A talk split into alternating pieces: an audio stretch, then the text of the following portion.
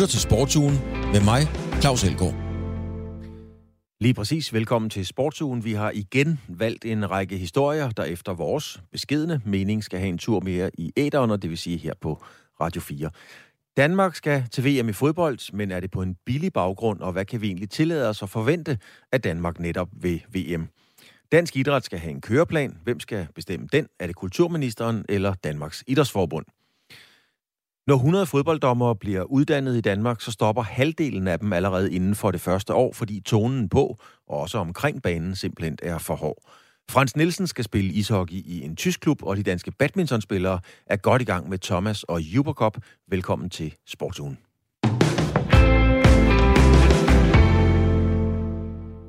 Det danske fodboldlandshold er klar til at spille om verdensmesterskabet i fodbold i Katar til næste år. Det blev en realitet, da Danmark vandt over Østrig med 1-0 i parken tirsdag aften. Danmark er ubesejret i VM-kvalifikationen, og der er end ikke scoret mod de rødhvide endnu. Gør det så Danmark til medaljekandidat, øh, når der skal spilles om VM-titlen? Det kan jeg meget passende spørge dig om, Dan Grønbæk, for du er vært på fodboldmagasinet 4 på foden her på Radio 4. Dan Grønbæk, kan vi skrue forventningerne op til en, øh, en medalje eller slutkampene ved VM?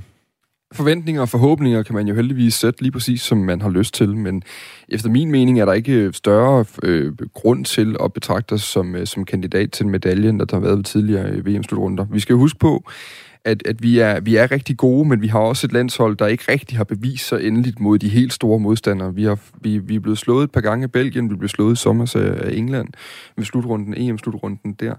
Så på den måde, så mangler vi stadigvæk at lægge det lag ovenpå øh, udviklingen øh, og, og på landsholdets resultater, før vi for alvor kan, kan skrive os ind i den her gruppe af, hvad, 6, 7, 8 nationer, som, øh, som, som kan tage til, til VM i Katar med en forventning om, at i hvert fald at skulle gøre sig gældende i, i medaljer, og måske også i forhold til, til et, øh, til et trofæ.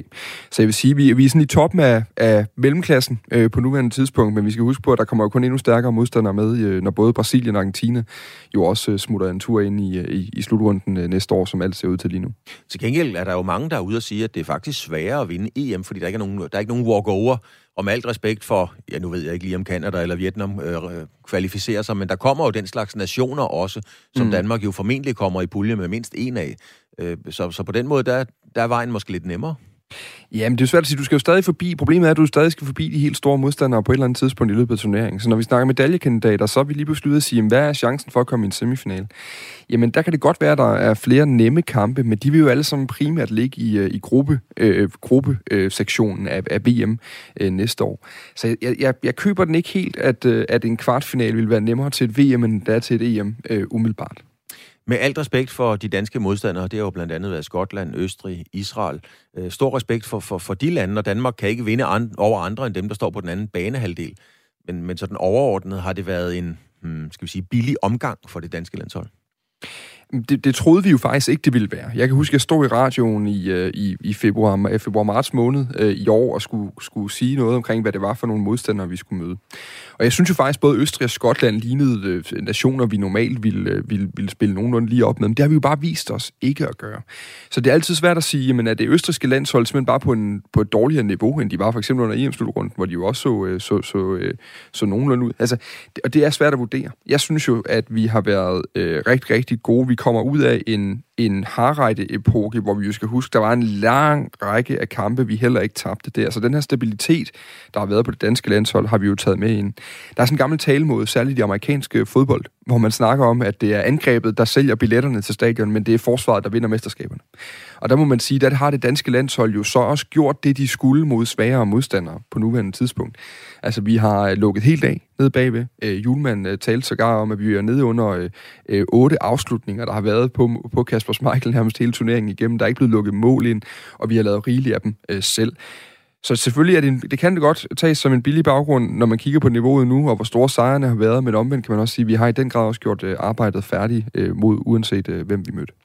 Altså, der har jo i, i perioder har Danmark jo spillet, spillet, hvad skal vi sige, besnærende fodbold, og der har været magiske momenter som når vi husker, når Michael Laudrup laver vippet til, til Ebbe Sand og så videre. Mm. Der, der har været glemt af det der magiske. Men vi har også haft udfald, for eksempel mod Færøerne, som, som jo er et land, man skal vade henover, hvis man skal gøre sig gældende til VM. Hvor er det, Danmark kan eller skal forbedre sig, hvis, hvis vi skal være en spiller til VM, man skal regne med? Jamen, tempoet skal være skarpere hele tiden. Altså, Danmark er virkelig, virkelig, virkelig dygtig, når bolden bevæger sig, øh, jeg vil sige, vertikalt frem. Øh, og øh, og, og, det, og det, det er, der har vi nogle spillere, der kan fordele spillet rigtig, rigtig hurtigt. Vi har nogle backs, særligt en Joachim Mæle, som jo er gået hen og blevet delt topscorer i vores VM-kvalifikation ude på venstrebakken, som, som virkelig kommer med og bliver en afslutter også i spillet. Så når vi kan få skabt de der overtal i de hurtige sektioner frem af banen, så, så ser det rigtig, rigtig godt ud. Mod Færøerne så vi også, det var også det Julemand sagde efter kampen, at tempoet simpelthen var for lavt. Og når vi så møder de her modstandere, som, øh, som har fundet ud af, at man også kan låse noget Danmarks spil ned ved at stille sig dybt, jamen så skal tempoet sættes endnu mere i vejret, og det skal vi nok i, i højere grad kunne vise, at vi kan sætte sammen over en hel kamp. Men jeg vil være ked af at på en eller anden måde trække øh, generelle udviklingsmomenter ud af kampen mod Færøerne, som var på en, øh, på en, på en, på en bane deroppe, og, og inden for et, øh, og mod et hold, som virkelig, virkelig havde set, at deres chance, det var altså at blokere sig helt ned bagved. Øh, I den, I den seneste kamp, øh, vi så i, i, i parken her, der var der, vores modstandere havde tydeligvis, øh, næsten ligesom i ishockey, en taktik om at gå op og fortjekke næsten. De sad i fødderne på os lige med det samme. Mm. Og der var folk på vores midtbane, som ganske enkelt øh, hang fast, mm. kan man sige. Var det ganske enkelt, øh, hvad skal man sige, løsningen på at spille mod Danmark og komme op og fortjekke? Det synes jeg ikke. Jeg synes også, der var perioder i kampen mod Østrig, hvor vi havde fint styr på det. Men, men der er ikke nogen tvivl om, at det er en af de måder, man kan matche det danske landshold. Det er på fysikken, altså hvor du kan komme op og helt øh, og irritere os allerede i opspillet. Men jeg synes så omvendt også, at vi i perioder, særligt mod Skotland, som jo også har haft en fysisk spillestil øh, i den første kamp mod Østrig, hvor de jo prøvede lidt af det samme, jamen, men der kan Danmark, der har Danmark altså bare nogle tekniske egenskaber til at kunne spille sig lynhurtigt ud af det pres for at fordele bolden ud via kanterne, og så er vi altså afsted. Øhm, så på den måde, så, så er jeg ikke så nervøs for den heller. Altså, det, de steder, hvor vi skal åbne op, det er klart, når vi øh, når, eller de steder, hvor vi skal være dygtige til at, at, at åbne op, det er altså, når, når der er det her hæftige pres på, når vi skal spille mod en blok, øh, synes jeg, det er der, vi, vi har vist de største udfordringer indtil videre. Elefanten i lokalet omkring VM hedder jo ubetinget Katar der som land fra flere sider beskyldes for ikke at overholde menneskerettigheder, og det må man jo bare sige, det er endda den milde udlægning. Her skal vi lige høre landstræner Kasper Julemand, hvad han siger omkring øh, problematikken og deltagelsen i Katar. Det bliver enormt kompliceret for mig som træner, hvis jeg hver eneste gang, vi skal spille et nyt sted, skal sætte mig ind i, hvordan står det egentlig til med menneskerettigheder, med forskellige ting, som er grundlæggende. Og at jeg så hver eneste gang skal prøve at komme med en eller anden statement og en ny t-shirt eller et eller andet. Jeg vil gerne jeg vil gerne stå inden for det, som jeg er, og forholde mig til min fodboldverden. Dan Grønbæk, der er jo ingen tvivl om, at øh, der har været et flow af historier omkring Katar, og der er heller ikke nogen som helst tvivl om, at pressestrategisk vil der komme et endnu større og forstærket flow efterhånden, som flere og flere lande begynder at kvalificere sig. Hvordan har DBU indtil videre håndteret emnet Katar? De har håndteret det på, ved at holde fast i nogle faste øh, vendinger omkring Katar. Man vil ikke øh, boykotte øh, noget omkring slutrunden, øh, så længe der ikke er en politisk folketingsbeslutning om, at vi boykotter øh, øh, den vej ned. Man har ikke tænkt sig at gøre det øh, udelukkende alene. Man er ikke enig i beslutningen om at placere VM 2020 i Katar. Det har man holdt fast i, og, og, øh, og vi har ikke stemt for, og vi mener, at den er dybt kontroversiel, øh, hvis det de skriver inde på deres egen visionsside om den her slutrunde. Men derudover så har man holdt fast i, selvfølgelig spiller man. Og så bliver det spændende jo nu, i forhold, i forhold til dækning og til alle de spørgsmål, der dukker op nu, det er, at man har jo hele tiden gået og sagt, lad os nu lige få kvalificeret os først. Hold fast i den her fodboldtale mod om, at det er den næste kamp, der tæller. Det er de næste tre point. Og hov, lige pludselig så har vi vundet et mesterskab eller kvalificeret os til noget. Det havde vi ikke engang opdaget. Og der må man bare sige, nu dukker der nogle konkrete spørgsmål op, som bliver interessant at få svar på. Hvordan har man tænkt sig mm-hmm. at vise den her kritiske dialog, når man skal møde op i Katar og spille kampe næste år øh, øh, øh omkring den 20. november. Hvordan har man tænkt sig at øge presset på FIFA, på øh, fodboldens politiske aktører, for at sådan en slutrunde ikke finder sådan en nation en gang til? Hvordan har man tænkt sig i det kommende år nu at, at blive ved med at, at udfordre den måde, man har bygget turneringen op på i Katar, og med de store konsekvenser, det har for migrantarbejdere? Og endnu vigtigere, hvem kommer afsted? Hvem er det, der repræsenterer Danmark ved VM i Katar næste år, ud over spillerne, Kasper Juhlmann og den spillemæssige, øh, eller det sportslige setup i DBU? Vil en Jesper Møller dukke op og deltage i FIFA-aktiviteter? Vil de danske politikere være til stede på stadions? Øh, kommer partnere med? Vi ved allerede, at nogle partnere har trukket sig fra trøjerne i Katar, men kommer der til at være deltagelse af nogle kommersielle partnere, hvis de skulle have lyst til det dernede? Kommer danske fans til at komme med, og vil DBU fraråde det? Altså, der er nogle helt åbne spørgsmål nu, som vi skal bede om nogle konkrete svar på, fordi vi altså er nede på, at der kun er 13 måneder til, til det hele sparkes i gang nu. Og de svar vil der blive let efter i hele det danske medielandskab i almindelighed, og her på Radio 4 i særdeleshed. Dan Grønbæk, vært på 4 på foden her på Radio 4. Tak fordi du havde mulighed for at være med. Tak selv.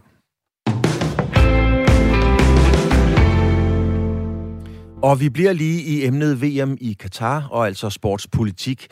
Det var nemlig også på dagsordenen inde på Christiansborg i går, og måske er vi kommet nærmere på at finde ud af, hvad Danmark fremover skal gøre, hvis der skal placeres et verdensmesterskab, eventuelt i Katar eller lignende steder. Det har min kollega Niklas Stein klippet det her indslag sammen om. Det her er og bliver en skamplet på sporten. Det var en forkert beslutning. Det var en forkert beslutning. De stadions og de øh, veje, der er bygget, bogstaveligt talt, står på ryggen af tusindvis af døde bygningsarbejdere. Ja, der blev ikke lagt skjul på, hvad politikerne synes om placeringen af fodbold-VM 2022 i Katar, da emnet var på programmet på Christiansborg onsdag. Det var en fejl. Men sket er sket, og hvad skal Danmark gøre for, at der ikke fremover bliver lagt store sportsbegivenheder i lande, der er under massiv kritik for ikke at overholde menneskerettigheder. Det var som sagt på programmet på Christiansborg onsdag, hvor SF havde indkaldt kulturminister Ane Halsbo Jørgensen i samråd om en såkaldt mulig dansk idrætsstrategi. Og sådan en kunne kulturministeren godt se en idé i, men det bliver altså ikke hende, der tager initiativ. Jeg mener ikke, at en idrætsstrategi skal formuleres fra min hånd. Øh, så jeg bistår med alt, hvad jeg kan. Øh, men, men der er også altså, der er også forskellige roller, vi kan med det her, og, og jeg mener, vi skal gøre det i en dialog med hinanden. Øh, jeg oplever ikke et ønske heller om, at det skal være med mig for bordenden som minister, og derfor så, øh, så, så en klar intention om at bistå med alt, hvad vi kan, indgå i det arbejde, øh, give dem rygdækning i alt, hvad der kan gives rygdækning til og opbakning, øh, men ikke at være den, der fører pinden. Charlotte Broman Mølbæk fra SF, hun forsøgte ellers at få kulturministeren til at love at tage initiativ og indkalde idrætsorganisationerne til et møde. Vil ministeren redegøre for, om regeringen vil tage initiativ til at skabe en ny dansk idrætsstrategi? Det forsøgte hun igen. Så det vil jeg faktisk høre, om ministeren hun vil være initiativtager på. Og igen. Så kunne ministeren se styrken i, at vi laver en fælles idrætsstrategi, og vil ministeren indkalde til et møde, hvor vi kan få en drøftelse af, hvordan vi kunne starte på sådan et arbejde. Og igen. Nu tror jeg, det er tredje gang, jeg spørger. Vil ministeren indkalde til et indledende møde mellem øh, idrætsorganisationernes parter, eventuelt også nogle af de andre. I hvert fald, så vi kan starte på, hvordan vi kan snakke om en idrætsstrategi. Men kulturministeren, hun bed ikke på. Det skal ikke være et politisk formuleret dokument, hvis det skal virke efter hensigten. Og, og jeg, mener, altså jeg mener, at der er lagt den største intention og den bedste kraft ind i det fra vores idrætsorganisationers side.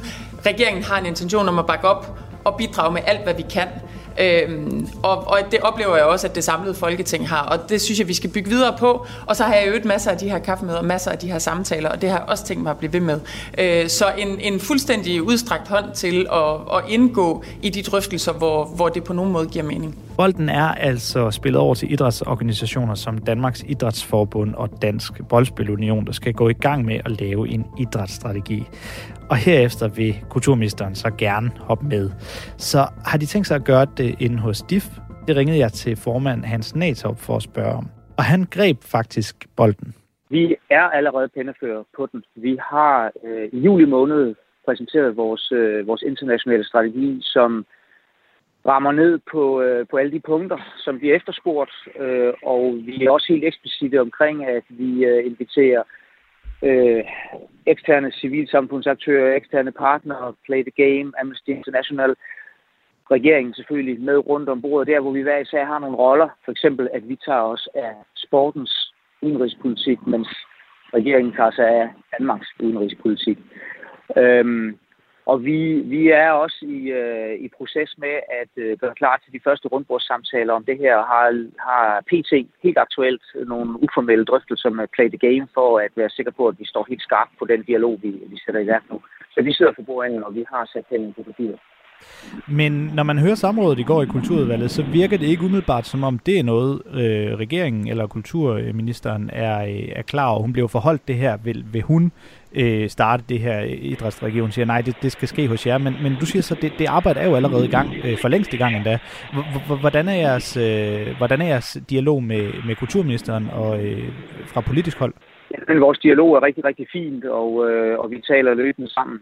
Øhm, og jeg, øh, jeg anerkender også fuldstændig den, den dialog og den debat, der er i kulturudvalget. Der er ikke sendt en formel invitation ud. Der foregår en uformel drøftelse lige nu med, øh, med Play the Game og, og få andre i forhold til, at vi får stillet fuldstændig skarpt på, hvordan rammen er for den dialog, når vi nu inviterer til den. Øh, men vores internationale strategi ligger på papir. Den blev præsenteret i, øh, i juli måned, og øh, der bliver helt, helt eksplicit kommunikeret, at øh, eksterne parter vil blive inviteret efter sommerferien af Danmarks Idrætsforbund. Så øh, det sker det sker nu, og den formelle invitation til det, den kommer lige om et øjeblik. Lige om et øjeblik, siger du, kan du blive mere konkret på det? Ja, inden for de næste, inden for de næste øh, to uger vil jeg gætte på. Så du siger, der kommer nogle invitationer, men hvad kommer der så videre til at ske øh, øh, derfra over den kommende tid? Jamen, vi har jo i vores øh, internationale strategi præciseret, hvad vi vil arbejde for, hvilke værdier vi står på, som fuldstændig flugter med, øh, med øh, det, som Play the Game også har, har øh, talt for igennem lang tid. Demokrati, transparens, ansvarlighed. Øhm, det vi gerne vil drøfte med eksterne parter, det er, hvordan eksekverer vi det? Hvordan fordeler vi rollerne bedst? Hvem gør hvad? Og øh, der er vi jo fra idrættens side meget, meget tydelige omkring, at vores landshold, vores atleter, bliver ikke et værktøj i den sammenhæng. Altså det vil sige, at vi kommer ikke til at bruge øh, boykot, ikke boykot, som noget, vi skal bruge til at opnå vores, vores øh, mål med øh, på, den, på den internationale scene her. Vi skal øh, gå ind og, øh, og sikre os, at vi påvirker i de øh, organer, de organisationer, hvor beslutningerne bliver, bliver taget, og hvor forberedelsen til beslutningerne bliver taget. Så vi skal ind, vi skal ind langt før vi kommer dertil, hvor vi skal diskutere, om vi skal til Katar eller ej, for eksempel. Ikke? Og der har vi også en rollefordeling, fordi vores regering har jo adgang til nogle, øh, til nogle råd, til nogle, øh, til nogle rum, øh, hvor de kan tage de her snakke i EU, i Europarådet osv. Vi har det i idrættens organisationer. Og hvordan vi så får, får det samspil til at gå op i en højere enhed, det er sådan nogle ting, vi skal have diskuteret. Infantino, ja. FIFA-præsidenten, var faktisk øh, på charmeoffensiv i Israel i går, og, og fortalte, at øh, mm. det kunne være, at Israel skulle holde et VM i 2030 med øh, de forenede arabiske emirater, altså et, et andet land, som, som har, tror jeg godt, vi kan sige, øh, mis, eller i hvert fald et, et blakket menneskerettighedsry øh, i forhold til deres behandling af menneskerettigheder. H- hvordan vil man kunne bruge en idrætsstrategi i sådan en situation? Altså, der er jo flere lag i det, og en del af vores idrætsstrategi, det er at sørge for at have danske idrætsledere så tæt på magtens centrum som muligt, så vi kan påvirke med vores danske stemme, vores danske værdier, hvordan grundlaget for den her slags beslutninger bliver truffet. Vi skal jo også huske, at idræt og, og store sportsbegivenheder er noget, som er globalt, og det vil sige, at der er formentlig små 200 andre interessenter fra hele verden rundt om øh, det her, ikke, øh, ikke i rummet, men altså rundt om den her beslutningsproces, der har forskellige holdninger til, hvordan skal det her gøres. Så det er jo en meget lang påvirkning i forhold til at få de rigtige, de rigtige værdigrundlag ind i sådan nogle beslutninger, set fra vores side. Og øh, hvis du så går ind i sådan den mere konkrete øh, tildeling af sådan nogle events, så er, det jo, så er det jo meget forskelligt, hvor tæt vi egentlig er på det. Øh, så, så jeg tror, at arbejdet her skal lægges meget, meget tidligere, meget, meget tidligere ved, at, man er, at vi er helt at, vi, at der ikke er nogen, der er i tvivl om, hvad Danmark mener, og hvor Danmark står hen i forhold til, hvordan arbejdet skal gennemføres. Om vi så kan komme helt ind og sidde i kernen af det, ja, det er også en del af strategien, men vi, vi kommer jo ikke til at kunne være der alle steder. Jeg har i øvrigt også forsøgt at få uddybende interview om en dansk idrætsstrategi med kulturminister Ane Halsbo Jørgensen, der altså var i samråd i går onsdag, men hun havde ikke tid til at deltage i et interview. DBU-direktør Jakob Jensen havde heller ikke mulighed for at deltage, men han sagde i går til DR det her. Det skal ikke være regeringen eller Folketinget, der skal ind og tage ansvar for de beslutninger, der træffes i de idrætspolitiske organisationer. Vi skal nok selv sætte os for bordenden, sagde altså Jakob Jensen, direktør i DBU.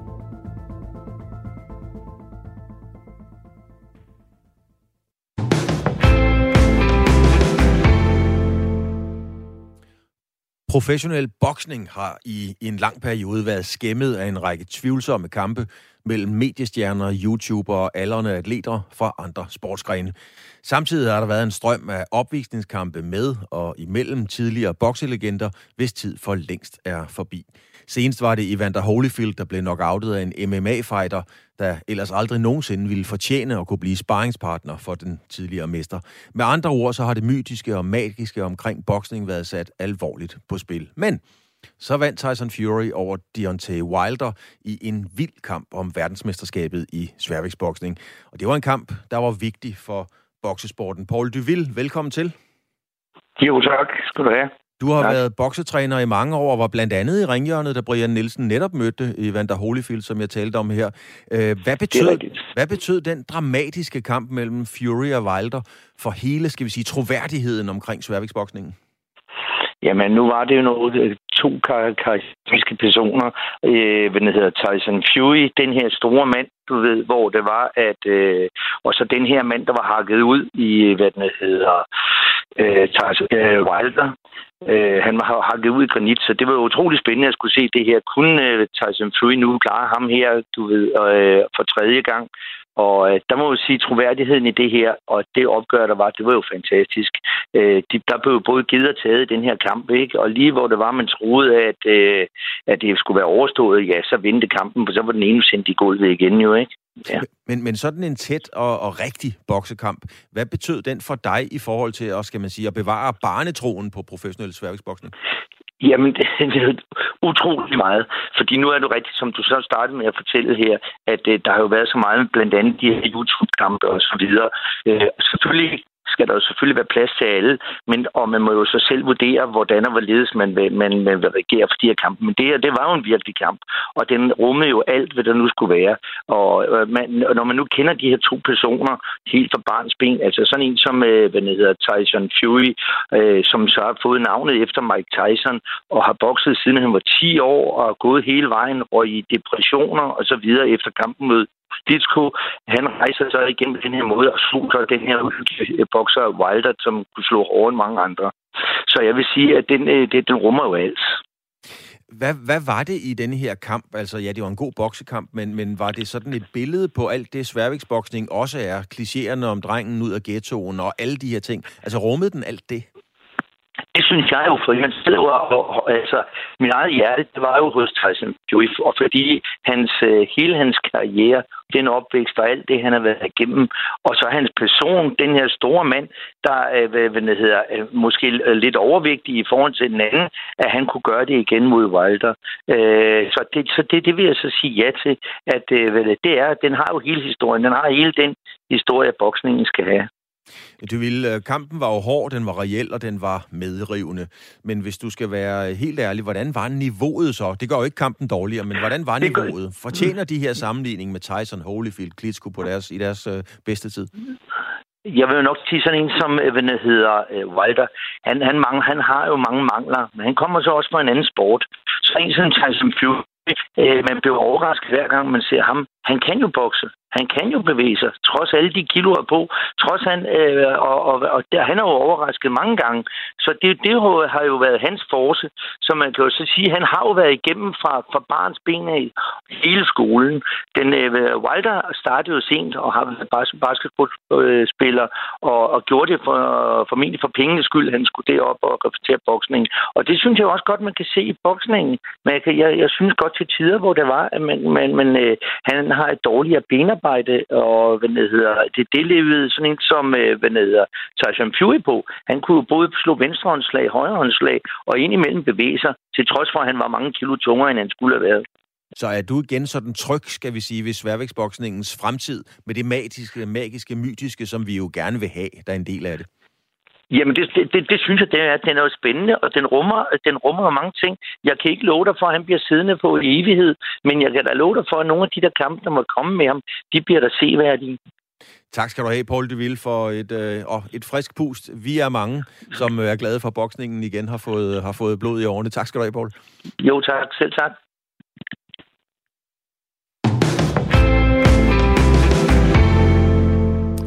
Danmark, helt præcist Aarhus, er vært for Thomas Cup og Uber Cup i badminton verdensmesterskabet for hold. Og de danske herrer er klar til kvartfinalen efter en sikker sejr over Sydkorea, og så også fordi man jo altså valgte at vinde over Tyskland. Men øh, hvem Danmark skal møde, det bliver først afgjort, når de forskellige grupper er spillet færdig. Velkommen til dig, Kenneth Jonasen. Du er cheflandstræner for de danske herrer. Jo, tak skal du have.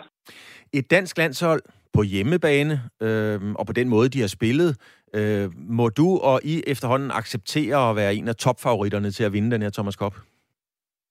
Ja, men det tror jeg jo egentlig, altså det har vi nok været fra start af øh, mere på papiret end som så. Øh, jeg synes, at der, der er mange hold, der står lige, hvor, hvor øh, man kan sige, de indbyrdes øh, kampe på dagen og den indbyrdes form, hvordan man får løst øh, de udfordringer, der er på dagen, kommer til at, og, og være den afgørende faktor. Så, øh, så, så jeg synes, der er mange hold, som øh, i, i den sidste ende kan, kan gå hele vejen.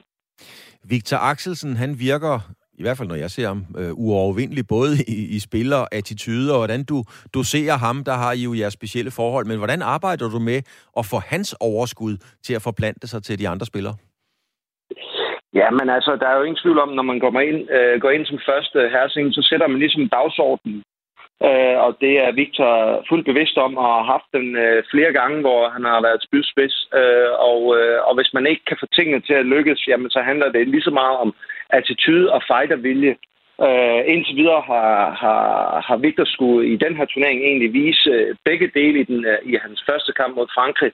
Var det ikke for at spille det flød, men der fighter han helt vanvittigt godt og lykkes med at besejre mod Tyskland. Gik det nemmere, og så i går der steppede han op på niveaumæssigt, øh, og der var han bare øh, virkelig sublim. Har øh, Axelsen et gear mere i forhold til det, vi så i går? Nej, det er jo svært at sige, når man ikke bliver udfordret hele vejen. Øh, den, den endelige udfordring kommer jo mod modstander, der kan gøre, gøre Victor øh, usikker derinde og, og, og, og presse ham på både de fysiske, men også poweren. Så, så det, bliver, øh, det håber jeg selvfølgelig ikke kommer til at ske. Øh, men jeg føler mig, mig trygt om, at det er Victor, der går ind der, og, og, og som du selv sagde, jamen, så har han set rigtig god ud, og det er også den følelse, jeg ved, han, han går med, at øh, der er god selvtillid øh, i øjeblikket. Altså, hvis man skal vinde Thomas Cup, så skal man være stærk over hele linjen, især når de helt store nationer begynder at komme. Hvis vi lige kigger, øh, Jonas, på, på, på Gemke, Rasmus Gempe, han havde problemer med sin modstander Fabian Roth, da Danmark møder Tyskland og tager sig også 21, 19, 26, 24. Øh, han virkede, øh, skal vi sige, lidt febrilsk måske i de afgørende bolde osv. Hvordan har du arbejdet med at få Gempe til at finde sig selv for alvor? Ja, men der, det, er, det er vigtigt at slå fast, at, at, øh, at vi har hele tiden, øh, det at skulle spille på hjemmebane til så stor en event som det her, det er en særlig størrelse. Det er noget, vi skal lære. Øh, det her samtidig med også Rasmus' første øh, Thomas Cup, hvor han repræsenterer Danmark altså til, til VM. Øh, han har spillet individuelle store turneringer, men alligevel så er det her noget specielt. Så jeg synes stille og roligt, at for dag for dag, øh, for kamp for kamp, så har han øh, løftet nogle ting bedre og bedre, og det er egentlig den proces, vi er inde i. Og i går, der spiller han rigtig, rigtig godt i store dele af kampen. Så vi er inde i en positiv proces, og, det kan, og så processen har været at fremhæve de, de ting, vi kan gøre bedre, stille og roligt, og så, og så finde procenterne. Og det synes jeg, han har været rigtig, rigtig god til. Han har været god i den proces og accept af, at jamen, der er jo ikke noget, man ønsker mere end at gå ind, og så sidder det bare lige i skabet. Men i hans position, som alt andet lige er, er femte afgørende kamp, øh, som udgangspunkt, jamen der er der aldrig noget, der sidder lige i skabet. Så det handler meget mere om, at man kan håndtere det ubehag, det er at stå derinde. Vi har jo før set, og her tænker jeg blandt andet på, på 2016, at det har været tredje singlen, Læs Vittinghus, øh, afgør de vigtige kampe. Tror du, Kenneth Jonasen, igen, at det kan blive tredje singlen, der kan blive afgørende for, hvor langt Danmark kommer i den her turnering? Ja, men altså, man kan sige, at øh, vi forbereder os på, på alle mulige scenarier, og, og der iblandt er også, at, at tredje, og det bliver 2-2, og det er den femte afgørende kamp. Øh, men alle, der spiller tredje, fjerde og femte kamp, de ved jo godt, at potentielt så kan de have en afgørende betydning for at enten at lukke sejren, holde Danmark inde i, i kampen, og når du er den sidste kamp i de afgørende, jamen så er det der, fordi der står 2-2, og det scenarie kan man lige så godt begynde, og det har vi tale sat igennem hele turneringen at det er de tanker og den accept, vi skal have, at, at det, er, det er den rolle, man spiller, hvis man henholdsvis spiller anden herresingle, anden herredobbelt eller i, i, i, i, i tredje herresingle. Jonasen, hvis man skal vinde Thomas Koppen, så skal man jo slå dem alle sammen på, på, på et eller andet sted i turneringen, kan man sige. Men hvem vil du gerne møde i kvartfinalen? Oh, ja, men jeg, jeg tænker jo egentlig gerne, at jeg vil møde øh, sådan noget som øh, Thailand eller, eller Indien. Nu spiller Indien jo stadigvæk mod, øh, mod Kina, så, øh, så må ikke Kina i den sidste ende måske løber med den. Men, men jeg synes, vi står rigtig, rigtig fornuftigt til Thailand, selvom at de har en masse unge spillere, som også er på vej frem. Øh, ja, og så, så er der Malaysia som den sidste. Malaysia er også en, en, en, en hård nød at knække, fordi de er rigtig gode til at spille, spille opad, så hvis de ser sig som øh, underdogs med os, så får vi det fulde styrke af deres hold. Så øh, ligegyldigt hvad, så bliver det en, en svær kamp, øh, men øh, jeg føler, at vi står godt rustet til den alligevel, men, øh, men, øh, men det bliver en svær modstander. Og lige kort til sidst, da jeg var nødt til at slippe det, der så jeg, at Momota var ude i en gyser. Det stod vist 21-21, da jeg var nødt til at forlade, at forlade skærmen. Hvordan endte den? Det, det må, jeg må bare vide det. Ja, men han, han, han vinder skam øh, 23-21, selvom han har været nede med tre matchbolde i den kamp. Så, så Japan, de er lige nu på cruise-kontrol til at, at, at slå Malaysia. Øh, og, og, og ja, det, det er vi egentlig i princippet godt tilfreds med, fordi Malaysia, Japan i en kvartfinal havde været en, også en, en, en svær opgave, og i hvert fald gøre turneringen som helhed noget sværere, hvis man skal op mod dem allerede i en kvartfinal. Kenneth Jonasen, cheflandstræner det danske øh, Thomas Kophold. Tak fordi du havde tid og mulighed for at være med midt i det hele her. Tak skal du have. Bare så lidt.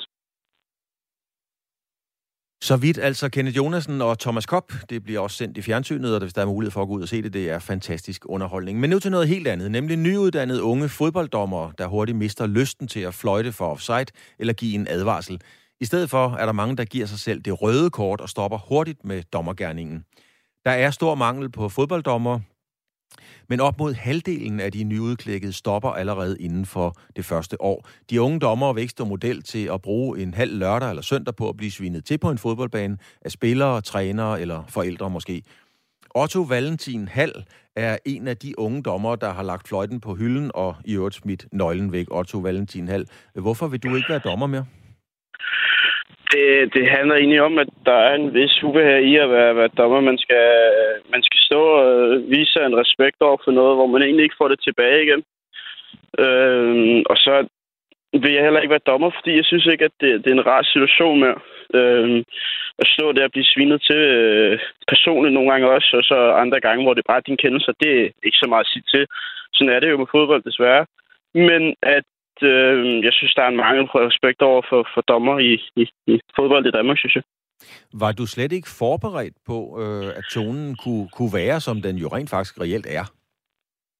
Jo, selvfølgelig. Altså, man bliver jo selvfølgelig, man kender jo selvfølgelig godt fodbold selv. Hvis man typisk er fodbolddommer, så gør man det, fordi man selv har spillet fodbold. Øhm, men jo, man er forberedt på tonen, men man er, jeg vil faktisk ikke mene, man er man tænker måske ikke over, hvor slemt det egentlig kan være at stå i situationen, især med forældre til en U15-kamp, hvor forældrene faktisk øh, står og råber ind til deres, til deres børn, er, er næsten faktisk det, jeg synes, der er mest ubehageligt ved det. Hvad havde du, øh, da du sådan drømte om at blive dommer, altså hvad havde du egentlig forestillet dig? Hvad var sådan dit, øh, dit, dit, dit øh, billede af en dejlig søndag som dommer? En dejlig søndag som dommer er jo, at man, man går ud og dømmer, at, at der er en respekt, når man kommer, at man, man bliver mødt med, med, med et smil, fordi hvis U15-dreng, der bliver mødt med et smil over, at de kan spille noget fodbold med en dommer på. Øh, og så efter kampen, at man får ros for, for den, den måde, man har dømt kampen på og sat sig i respekt, det og er det, man håber at drømmer om som dommer, at man ligesom får, får ros for sin præstation på dagen. Havde du, havde du øh, dommerambitioner som Peter Mikkelsen i gamle dage, Kim Milton, altså var det det, eller ville du bare fælde i kløvermarken og, og, og, og drikke en bajer med drengene eller pigerne efter kampen, eller hvad var ambitionerne? Altså, de, de var der jo selvfølgelig efter de første par kampe, hvor jeg tænkte, det kan jeg sgu da godt. Det er meget sjovt, det her. Øh, så jo, de var der. Tanken var der, der også om at blive, blive, blive bedre og bedre og, og komme videre. Øh, men der er jo bare på et tidspunkt, hvor man får nok af det, og så er der nogen, der gør det tidligere end andre. Så. Er I blevet, øh, Otto Valentin Haller, er du, er du, er I, synes du, blevet, skal man sige, forberedt godt nok af, af dommerne, altså DBU, til at komme ud, og så havde I, havde I nok med i lommen til at, at modstå de her situationer? Så det er jo det er en svær situation for DBU's side, også fordi de gør jo et kæmpe stykke arbejde, synes jeg. Jeg synes, de gør det pisse godt øh, med at uddanne dommer. Altså, uddannelsen er jo faktisk helt vildt god. Øh, du, du lærer utrolig meget teorimæssigt på ret kort tid. Øh, men selvfølgelig er der jo noget, og det er jo noget, DBU ikke rigtig kan gøre noget ved, fordi de ikke kender personen, der er der. Øhm, så det er jo meget fra person til person, hvordan de, de vil takle de her situationer. DBU siger til de her møder, at, at vi vil komme til at møde de her ting. Men hvordan du håndterer dem, det er jo op til hver enkelt person. Øhm, så, så der vil jeg ikke lægge den over for DBU og sige, at det er deres fejl, at, at man gør det. Det er jo fra person til person, hvordan man ligesom havner i situationer, hvordan man får sig selv ud af det. Og lige til sidst her, Otto Valentin Hall, er du blevet skræmt væk for altid, eller kunne du finde på at rode, rode skuffen og finde fløjten igen? Desværre ikke. Øh, jeg, jeg er skræmt væk for altid. Det var, det var, det var, en, det var en hobby, der skulle prøve sig og, til en sport, jeg, jeg elsker så meget, og synes, den er så fed. Øh, så nu må det blive på, så må det blive trænerne til gang, tænker jeg. Held og lykke med det, også Valentin Hall. Tak fordi du ville fortælle uh, din historie, og hvorfor du stoppede ret hurtigt med at være dommer. Tak fordi du ville være med. Tusind tak. For god dag. I lige måde, du. Altså, når 100 nye fodbolddommer er uddannet, så stopper op mod 50 procent af dem allerede efter eller inden for det første år. Det har vi lige hørt uh, Otto Valentin Hall fortælle om, hvorfor han valgte at stoppe. Jakob Bille, velkommen til. Du er dommerchef i DBU Jylland. Er du der? Ja. Ja. Det kan jeg høre, du er. Øh, det blæser lidt i baggrunden, øh, men, men øh, det går alligevel, Jakob Billem. Der er i hvert fald noget larm yes. i baggrunden. Øh, hvad siger du til Otto Valentin Hals historie? Har du hørt øh, den, sådan en historie før? Ja, det må jeg jo desværre sige, jeg har. Altså, det er jo noget, øh, rigtig mange dommer de kommer ud for i hvert fald med jævne mellemrum. Øh, det er heldigvis ikke således, at det er i hver kamp, at man kommer ud, og at, at der ikke er den der respekt. Mit, mit generelle indtryk, det er faktisk, at der er respekt om dommergærningen. Men der er jo, der er jo, en, altså, der er jo nogle elementer derude, og det kan være spillere, det kan være træner, og det kan være... Øh, det kan være øh, forældre, som, som, som måske har en, en ja, ytrer deres mening, og, og måske ikke har helt den samme respekt, som, som flertallet de har. Og så kommer man ud i nogle af de der situationer, som Otto han har, har været i, og det er selvfølgelig dybt beklageligt. Men hvad gør I sådan helt præcist, lavpraktisk, for at forberede en, øh, en ung fyr som Otto til at komme ud og stå imod det, han nu møder ude på banerne?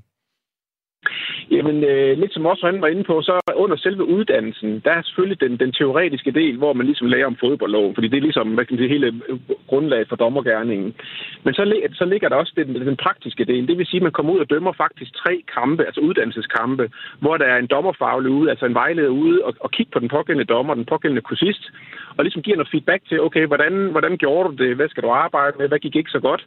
Og ligesom prøve at, at give vedkommende nogle, nogle værktøjer til håndtere nogle af de her situationer. Det er sådan lidt på under selve grunduddannelsen. Når man så har været i forløbet i, i, i noget tid, så har vi det, der hedder den strukturerede dommeruddannelse. Det vil sige, at man kommer ind og kommer på nogle yderligere videreuddannelseskurser, altså i forhold til konflikthåndtering, situationsbestemt ledelse, øh, hvordan, skal, øh, hvordan skal du håndtere forskellige spillertyper, hvordan skal du håndtere forældrene og, og trænerne osv. Så, videre. så vi ligesom prøver at bygge, bygge, noget, øh, bygge noget på i rent ledelsesmæssigt i forhold til at, at foregribe nogle af de her ting og håndtere de her ting. Og det lyder jo alt sammen meget godt, men er du, er du helt ærligt overrasket over, at en ung mand, der kommer ud, eller en ung kvinde øh, kommer ud, og så står der nogle, øh, nogle forældre med frøde og munden nærmest bogstaveligt, eller nogle meget, meget ophidsende voksne fodboldspillere øh, og råber og skriger, at det er meget, meget svært som ungt menneske at håndtere den situation. Kan du godt forstå det? Jamen, det anerkender jeg 100 procent. Altså, altså, når man kommer ud som nyuddannet, man er måske 17-18 år, øh, og kommer ud der, øh, og, og, og, så har man lært en ting i teorilokaler, og man er måske ude og have lidt, lidt, lidt, lidt, lidt kamper og lidt, og så lige pludselig så står der måske øh, mange forældre, der står også en utilfreds træner, og så er der måske nogle spillere, der kører på en. Jamen, så er man jo meget alene i det. Øhm, og, og, det er jo, og det, er jo, det er, kan være svært for rigtig mange at håndtere, men man skal jo også have lidt måske en, en speciel støbning for ligesom at kunne håndtere nogle af de her ting. Øhm, så så det, det, det anerkender jeg 100 procent. Og det er også derfor, at en stor del af dommergærningen, og det er også det, vi opfordrer til, det er jo at, at blive en del af det her fællesskab blandt andre dommer, så man ligesom har nogen at spare med øh, og, og være sammen om det her om. Øh, men, men, men umiddelbart, når man står midt i kampen, så, så, så, øh, så, så kan det godt virke overvældende for rigtig mange, for rigtig mange dommer øh, at håndtere de her ting. Man kan blive i samfundet, kan man blive sådan kasseret i mange sammenhænge. Øh, kasserer I nogen og siger, ved du hvad, øh, min ven, øh, det er dejligt, du vil være dommer, men, men, men mentalt, psykisk, der tror vi måske ikke lige, det er noget for dig at stå og blive råbt af. Er, er der nogen, der bliver kasseret, eller får alle dommerkortet, hvis de kan reglerne? Jamen altså, den, den måde, vi kører det på, det er faktisk, at du kan, at du kan komme op til en, en, en teoriprøve under selve dommeruddannelsen, og kommer du ikke igennem den, jamen så, så kan du ligesom ikke komme videre, men langt de fleste, de kommer, de kommer igennem, og så kommer de så ud i de der tre uddannelseskampe der, og så har vi jo den der løbende dialog med dommeren under forløbet, og siger, okay, og der, der, der kan vi jo godt komme til nogle erkendelser en gang imellem, hvor man bliver enig med kursisten om, ah, det her, det var måske ikke den helt rigtige hobby for dig. Men heldigvis vil jeg sige, og det er jo det, det, er jo det jeg plejer at sige, dommergærning, det er jo verdens bedste hobby jo, fordi at det, det giver rigtig, rigtig mange gode oplevelser. Det synes jeg, at man skal huske også lidt i den her sammenhæng. Det er, at, at det, det er et fåtal. Selvfølgelig kommer man ud i det, og vi kommer alle sammen ud i det i større eller mindre grad. Men, men langt hovedparten, og det er måske 95-98 procent af kampen, det er jo en god oplevelse. Man kommer ud, og man er en del af fodboldspillet, man er en del, man får frisk luft, man får rørt sig, og, og, og ja, den bedste kritik, man kan få som dommer, det er, at der ikke er nogen, der siger noget, for så ved man, at man har, at man har gjort et godt stykke arbejde. Og så er man en, en del af det her fællesskab også. Det synes jeg også, man skal, man skal prøve at, at, at lægge vægt på. Når, når du får det her feedback, hvad er så i virkeligheden det største problem? Er det vrede spillere, eller er det ophidsede forældre? Altså, det kommer jo helt an på, hvad niveau vi er på, men altså, jeg vil sige, forældrene, det er altså en udfordring. Det kan vi så godt sige, og vi har jo prøvet at, at arbejde med klubberne og forældrene derude om, altså, hvad er den gode tone forhold til dommeren? Hvad er den respektfulde tone?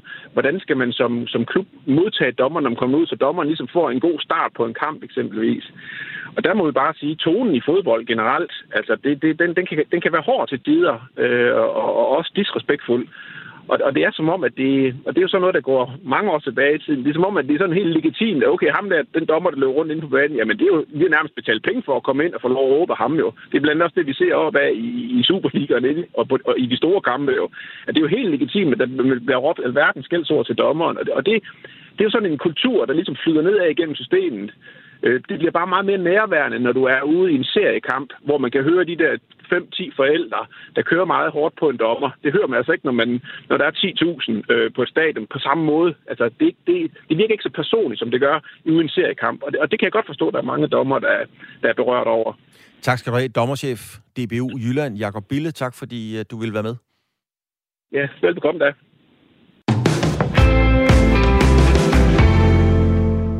Kyrie Irving er en af de bedste point guards, altså playmakers i hele NBA, så er det amerikansk basketball. Når han dribler op ad banen, er det som om bolden den simpelthen er limet fast til hans hænder. Men fans verden over må til synlædende kigge længe efter superstjernen, når den nye NBA-sæson skydes i gang lige om lidt. Irving har nemlig truffet en beslutning, som kan koste ham dyrt på flere områder. Kyrie. Irving. Irving to the basket. Irving. Yeah! Basketballspilleren Kyrie Irving er ikke at finde på holdkortet hos Brooklyn Nets, når den kommende NBA-sæson starter på tirsdag. Kyrie Irving har nemlig ikke fået en coronavaccine, og han har ikke i sinde at tage en. Og når de amerikanske medier spørger ham hvorfor, så får de hver gang det samme svar. Yeah, please respect my privacy. Next question. For selvom NBA modsat NFL ikke har noget krav om, at du skal være vaccineret for at spille, så har enkelte byer i USA, herunder New York City, hvor Brooklyn Nets holder til, et krav om, at du skal være vaccineret for at dyrke indendørs sport. Også når du altså spiller i verdens bedste basketballliga. Derfor var der længe snak om, at den 29-årige superstjerne kun måtte spille halvdelen af sæsonens kampe, det vil sige de 41 udbanekampe, som spilles i byer, der ikke har samme krav. Men nu har ledelsen hos Brooklyn Nets altså besluttet, at Kyrie Irving ikke får lov at være det, der hedder deltidsspiller på holdet. Brooklyn Nets har tre af de største superstjerner lige nu. Kevin Durant, Durant show.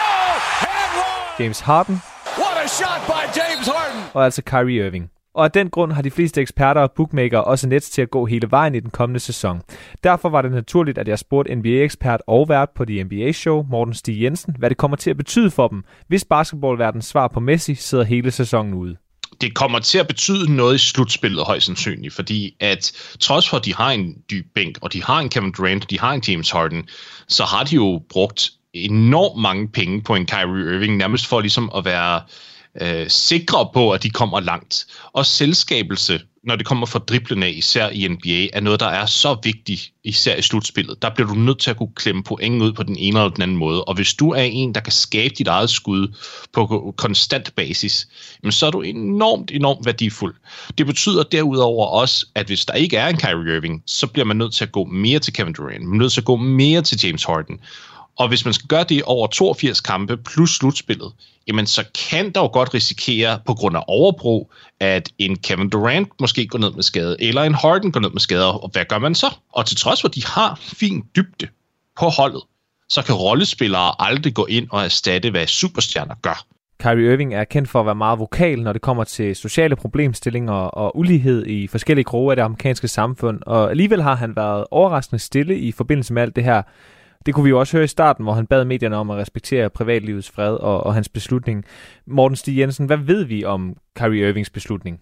Ja, der kom faktisk øh, en, en artikel ud natten til, til onsdag helt specifikt, hvor at der er kilder, som der meget, på meget, meget tydeligvis har, har snakket med enten Kyrie Irving eller nogen fra hans lejr, kan man sige. Fordi der bliver det ligesom prøvet at blive slået fast, at han ikke er en anti-vaxxer, men han er irriteret over, at folk de mister deres arbejde på grund af vaccinemandater, og at han har lyst til at være stemme for dem uden stemme det hele er meget surrealistisk, og det her, det er klassisk Kyrie Irving. Kyrie Irving har en, en idé om, at han mere eller mindre er den næste Martin Luther King øh, uh, Jr., og, og, og det er han ikke. Det er han ikke. Han, han, han gør nogle fantastiske ting, som du siger. Han er, han er god til at, at, at lægge pengene, hvor hans mund er, når det kommer til, til sociale problemer. Det vil jeg give ham. Det burde alle give ham men han er den her type, der er meget flaky, meget spacey, som man også kalder det, altså, så, hvilket betyder, at han, han, han, han tror, han er lidt uden for sin egen krop. Han tror, han er oppe i et niveau, hvor at, at reglerne gælder ikke rigtigt for ham. Han kan gøre, hvad han vil, øh, og det har ikke nogen konsekvenser. Og det har det jo, når man ikke vil lade sig vaccinere. Altså, det her er et globalt problem, og det, det, jeg tror simpelthen ikke, han har fattet det. Du er selv lidt inde på det her. Du siger, det er en klassisk Kyrie Irving, og kalder ham også en, en lidt spacey spiller. Prøv lige at sætte et par ord på, hvem er Kyrie Irving? Han er den der, øh, han er en slags person, som der går hen og ligesom øh, Øh, tager nogle, nogle standpunkter, som ikke altid giver super meget mening. Han er for eksempel en, der er en flat earther. Altså tror på, at jorden er flad, men har ikke rigtig noget at bakke det op af. Altså, det, øh, han kan begynde at gøre nogle ting, der virker meget anderledes, hvor han for eksempel begyndte han lige pludselig at, at lave sådan noget røgelse inden kampen, øh, som han gik rundt med i stadion inde i, i Boston for eksempel, hvor man ligesom antager, okay, hvad, hvad handler det her om? Altså, hvad er det, fordi du prøver at få nogle bad spirits væk, og han igen vil han ikke rigtig forklare det. Øhm, og så har vi jo også sådan nogle situationer, hvor der kommer nogle rapporter ud omkring ham, at han tror på, øh, at der er en, en aktiv undertrykkelse i gang i USA af alle former for mennesker, som at det her det kommer til at lyde fuldstændig vanvittigt, og jeg hader at sidde og bruge de her, øh, de, de her termer og begreber i, i dansk radio, fordi folk kommer til at sidde og tænke, hvad fanden er det for en person, I har fundet ind? Men det her, det er altså noget, der bliver rapporteret. Uh, at, at han skulle have nogen, noget tro til, at hele samfundet er styret af en eller anden magt, så der kommer mere data ind i en satanisk supercomputer. Og nej, jeg har ikke fundet på de ord. Det har jeg vidderligt ikke. Jeg vil meget gerne understrege, at det er rapporter, der findes omkring ham. En, der modsat Kyrie har udtalt sig offentligt omkring det her, det er et af de største sportsikoner gennem de sidste 20 år. Han hedder LeBron James. Og om LeBron James, eller The King, som han også går under, stadig sidder på tronen, når det kommer til spillet på banen, kan diskuteres. Men, men der kan altså ikke have nogen tvivl om, at han er den mest indflydelsesrige øh, og vokale atlet i, i amerikansk sport. Øh, måske endda nogensinde. Lad os lige prøve at høre, hvad, hvad han sagde. I know um, that I was very skepticism uh, about it all, uh, but after doing my research and things of that nature, i felt like it was best suited for not only me, but for my family and for my friends. And, uh, you know, and that's why I decided to do it. So. Ja, LeBron James fortæller her, at han var skeptisk i starten, men efter længere tids uh, research på emnet, så fandt han ud af, at det nok var det bedste for, for ham og familien at blive vaccineret. Og LeBron James, tror det eller hvad, er faktisk ikke det eneste store uh, ikon. Det, det største ikon af dem alle, Michael Jordan, var for ganske nylig ude at sige offentligt, at han også tror på videnskaben og håber, at spillerne vil lade sig vaccinere you know, I'm a firm believer in science, you know, and I'm gonna stick with that, and and hopefully everybody abides by whatever the league sets the rules, and you know, I, I think that you know, once everybody buys in, we're gonna be fine. Morten Stig Jensen, det kan være, øh, det er mig, der er kyniker, men, men den største nogensinde i basketballs verden, som sagt, Michael Jordan, øh, er ude at sige det her nu. Man fristes jo til at spørge, om det er timet og tilrettelagt af NBA.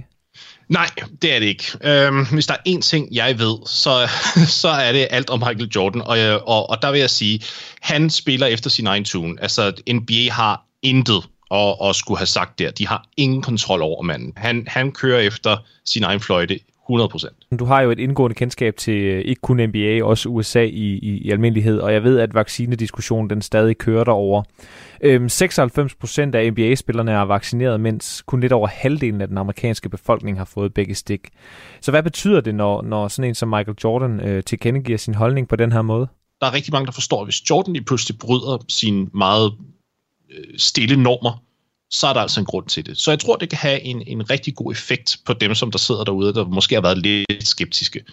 Og så lad os lige vende tilbage til, til ham, det hele handler om, øh, Kyrie Irving. Fordi øh, jeg skal måske lige skynde mig at sige, at Kyrie Irving jo stadig har den mulighed for at tage vaccinen og dermed komme til at spille Øhm, men hans kontrakt lyder på, på 34 millioner dollars om året. Det vil altså sige, at han potentielt øh, går glip af 220 millioner danske kroner i forbindelse med den her beslutning, eller den her protest, eller hvad vi skal kalde det. Af frygt for at lyde alt for grådig, øh, så er det jo penge, de, de færreste vil gå glip af. Betyder det slet ikke noget for ham? Altså, vi snakker om spillere, som der sidder på den gode side af 100-150 millioner dollar øh, i, i karriereindtjeninger, udelukkende via deres NBA-kontrakter. Så snakker vi, snakker vi slet ikke om deres kontrakter med Nike, vi snakker, snakker ikke om deres kontrakter med Gatorade og alle andre softdrinks og hvad end der findes derude. Så det her er, jo, det er tab, bevares, men, men for en spiller, som der aldrig kommer til at mangle noget som helst, som nu har fået, hvad man kalder generational wealth, så tror jeg ikke, det betyder så meget, som vi gør det til. Morten Stig Jensen, NBA-ekspert og vært på The NBA-show. Uh, øh, Kyrie Irving har netop udtalt, at han ikke kommer til at indstille karriere på grund af det her, men hvad tror du, der kommer til at ske? Med Kyrie Irving, der ved jeg det ikke, og der er ingen, der ved det. Og nu skal det heller ikke være nogen hemmeligheder. Jeg har kilder i NBA, og det, som jeg hører, det er, at, at der er rigtig, rigtig mange klubber, der overhovedet ikke er interesseret i ham. Han skader holdkemi på grund af, at hans navn hele tiden florerer i medierne på grund af ting, han siger, eller ting, han gør. Han er bare ikke det værd.